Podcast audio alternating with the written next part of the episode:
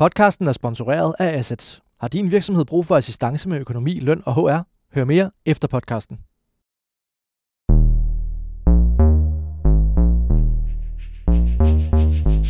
Kære lytter, vi kender alle historien om A.P. Møller, men hvad var det, at han var så dygtig til? Hvad mente A.P. Møller, når han talte om rettidig omhu? Og hvornår var det egentlig, at han for alvor gav sine konkurrenter baghjul? Velkommen til vores lille sommerserie, hvor vi i en række små portrætter ser på de dygtigste historiske ledere i dansk erhvervsliv. Hvad var det, at de var så dygtige til? Hvad var det, at de kunne? Og kan vi i vores moderne tid lære noget af dem?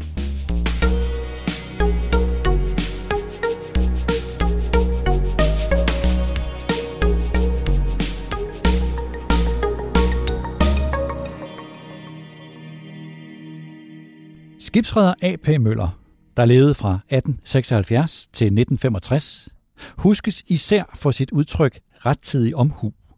Og nøglen til at forstå ham ligger i det udtryk. Udtrykket rettidig omhu er efterhånden gået ind i det danske sprog. Men hvor kom det egentlig fra? Hvad betød det for Arnold Peter Møller, som han hed, og hans måde at lave forretning på?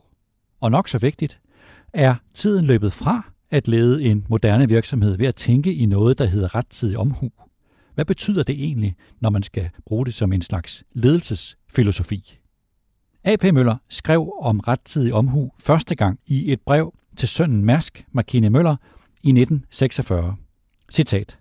Min gamle sætning, intet tab, bør ramme os, som kan undgås ved rettidig omhu, bør være et løsen, som går gennem hele organisationen. Citat slut.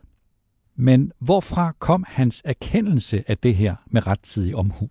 Jeg ved ikke, hvornår at A.P. Møller brugte udtrykket første gang, men et godt bud er, hvornår hans livssyn for alvor skabte resultater, det var under og efter Første Verdenskrig. Forhistorien var, at han var lykkedes med at oprette et dammskibsselskab i Svendborg i 1905 og endnu et selskab i København i 1912. Det var sket efter, at han havde brugt mange kræfter på at forhandle med lokale sejlskibsredere og træskibsbyggere i Svendborg. I 1904 forsøgte han, på trods af et fuldtidsjob hos C.K. Hansen i København, at finde kapital til at stifte et dammskibsselskab, som blev AS Dammskibsselskabet Svendborg i 1905. Han fik hurtigt gode resultater, men han havde stadig en modstræbende bestyrelse i Svendborg og hans løsning blev Dammskibsselskabet af 1912, som blev etableret i København. Og efterhånden kom han op på at have seks skibe AP Møller. Og så kom Første Verdenskrig.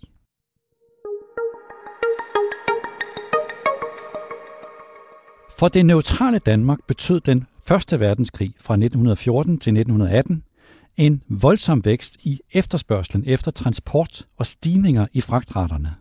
Krigen åbnede for store fortjenester, og den motiverede mange skibsredere til at gå efter de nemme og kortsigtede gevinster. Det var fristende, men det var også et ledelsesmæssigt dilemma. Den enkelte skibsredder måtte vurdere, om man skulle gå efter de hurtige fortjenester, eller om man skulle tænke mere langsigtet og på, at krigen ville få sin afslutning, og at det ville blive hverdag igen. Og man skulle også tænke på krigens uforudsigelighed og på, hvor længe krigen vil vare, og om Danmark vil blive tvunget med ind i krigen. Men A.P. Møller valgte at indskærpe forsigtighed, og han pålagde sine skibe, at det, som han kaldte relativ sikkerhed, altid skulle gå forud for risikable indtjeningsmuligheder. Han havde fire erklærede retningslinjer, og her har jeg taget dem fra forfatteren Ove Hornbys bog, der hedder Ved rettidig omhu fra 1988. Citat. For det første. Relativ sikkerhed skulle altid gå forud for risikable indtjeningsmuligheder. For det andet. Fordægte forretninger under enhver form skulle afvises. For det tredje. Det måtte undgås at komme under mere end én stormagts kontrollerende indflydelse. Og for det fjerde. Det var formålstjenligt at sejle så meget som muligt på Storbritannien og dets allierede havne, hvorved man ville opbygge et moralsk krav til de daværende autoriteter om en rimelig sagsbehandling. Citat slut. Jeg talte med erhvervshistorikeren Martin Jes Iversen fra CBS om netop det her i en tidligere udgave her i podcasten, som du kan finde tilbage i november 2020. Og Martin vurderede, at det var i årene lige efter 1. verdenskrig, at AP Møller skilte sig ud. Han var dygtig til shipping, og han var dygtig både til den daglige håndtering af skibene og til at balancere sine køb og salg af skibe. Den særlige dynamik, der er i den branche. Det vil sige, at når der er højkonjunktur, så vil alle købe, men så er skibene selvfølgelig dyre.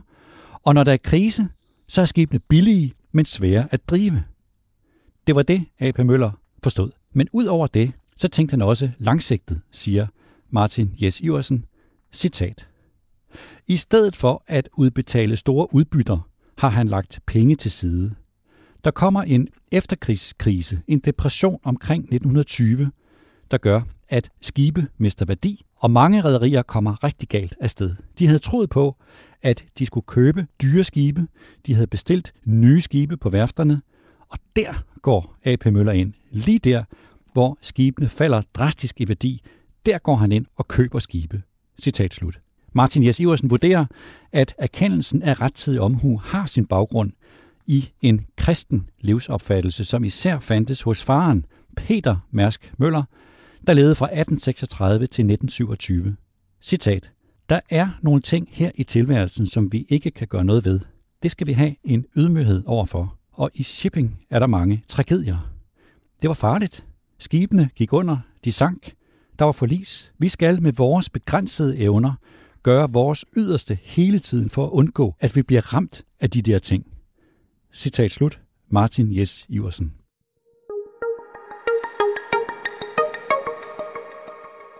Udtrykket rettidig omhu tjente både AP Møller og hans søn Mærsk Markine Møller godt i rigtig mange år. Men efterhånden som virksomheden voksede og voksede og voksede, så begyndte udtrykket rettidig omhu at give problemer. Og især op igennem 1980'erne og 1990'erne.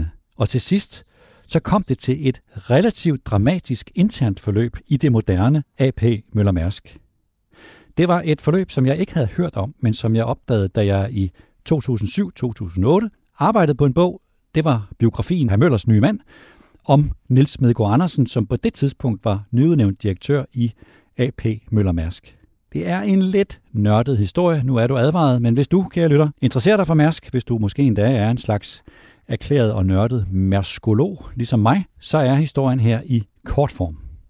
Da Mærsk Markine Møller i 2003 gik af som bestyrelsesformand, så fastslog han i en intern tale for sin ledere, at det gamle udtryk rettidig omhu skulle være en af rædderiets blivende værdier i fremtiden. Det var en bevæget tale, og det var den sidste tale, som Mærsk Markine Møller holdt som bestyrelsesformand, og hvor han gav sine personlige værdier videre til virksomhedens ledere. I parentes bemærket, så kommer jeg tilbage til den tale, når jeg kommer til Mærsk Markine Møller her i sommerserien. Men hvad betød udtrykket rettidig omhu her i moderne tid?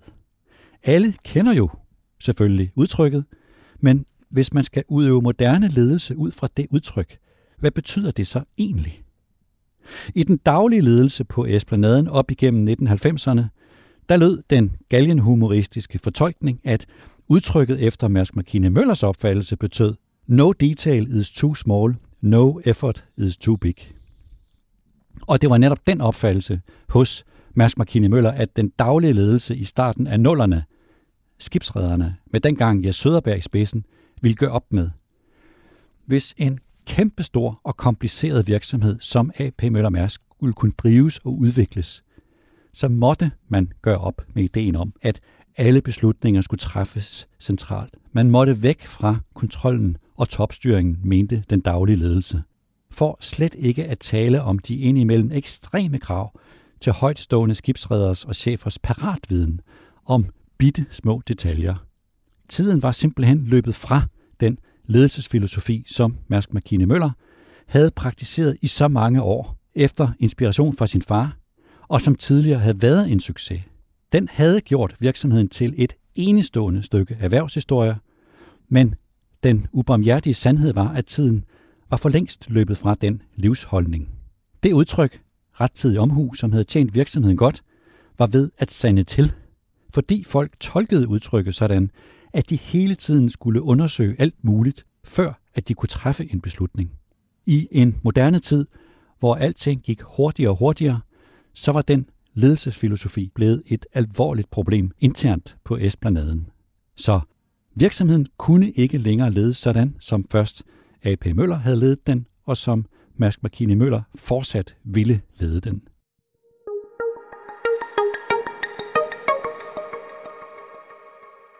De diskussioner, der fulgte i årene, det var i 2004 og 2005, var meget følsomme. Rettidig omhu repræsenterede ejerens grundholdning til virksomheden. Det var hjerteblod. Det var Mærsk McKinney Møllers forståelse af farens arv. Det var de to ord, der knyttede familien, historien, virksomheden, identiteten sammen i Mærsk McKinney Møllers bevidsthed. Og fortolkningen af rettidig omhu, den ville få en afgørende betydning for virksomhedens måde at arbejde på i fremtiden. Spørgsmålet var, for eksempel, skulle udtrykket forstås defensivt eller offensivt? Mange internt havde den opfattelse, at Mærsk McKinney Møller fortolkede udtrykket defensivt, og at de daglige krav til detaljer var blevet en møllesten om halsen på medarbejderne i hverdagen, og at det førte til langsomme beslutninger.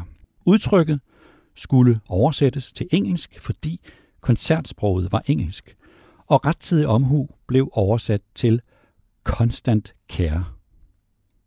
På flere møder forsøgte skibsrederne og direktørerne at imødegå den oversættelse, constant care, fordi de mente, at det engelske udtryk var for passivt, at det kunne opfattes som en opfordring til overdreven forsigtighed.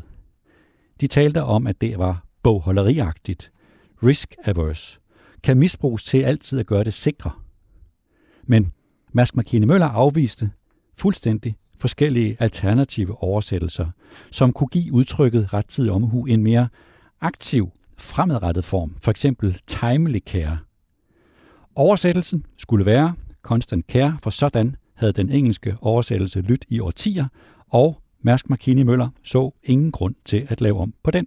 Til sidst så fik den daglige ledelse dog indflydelse på underteksten, der fik en fremadrettet og mere aktiv ordlyd. Efter mange diskussioner så kom den til at hedde Take care of today, actively prepare for tomorrow.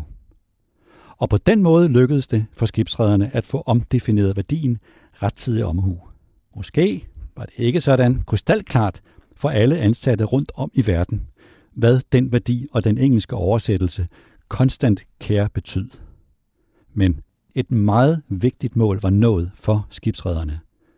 Der var nu enighed om, hvad værdien ikke betød. Rettidig omhu eller konstant care skulle ikke opfattes som et krav om at fordybe sig i detaljer i et omfang, så folk var ved at signe under det, før at de overhovedet kunne træffe en beslutning. Og på den måde fik skibsrederne så at sige løftet udtrykket rettidig omhu ind i en moderne tid. Fra A.P. Møllers fortolkning for mange år siden, hvor rettidig omhu med Martin Jes Iversens ord handlede om at undgå, at skibene forliste, og til at kunne fungere i en ny tid, hvor især teknologien kræver, at beslutninger træffes i et højt tempo.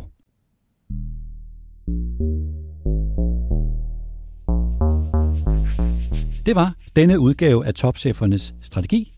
Hvis du vil læse mere om det interne opgør om rettidig omhu, så vil jeg tillade mig at lave en lille reklame for min bog, Herr Møllers nye mand. Jeg tror faktisk ikke, at den kan købes mere, men jeg tror, at de har den på biblioteket. Tak til Peter Emil Witt, der redigerede udsendelsen. Tak til dig, der lyttede med. Og i morgen så handler det om Dansk Industris første lobbyist, Alexander Foss. Ha' en fantastisk dag.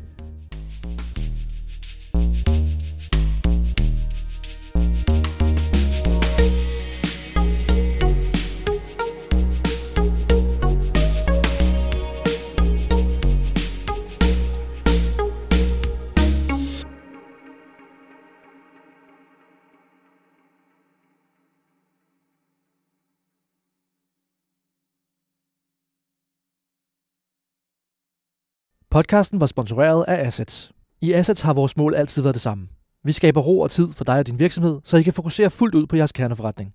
Derfor assisterer vi virksomheder i hele landet med alt inden for økonomi, løn og HR, og vores viden, erfaring og digitale løsninger gør os til en ideel samarbejdspartner. Læs mere og kontakt os på assets, azets.dk. Vi hjælper dig med at fokusere på det vigtigste.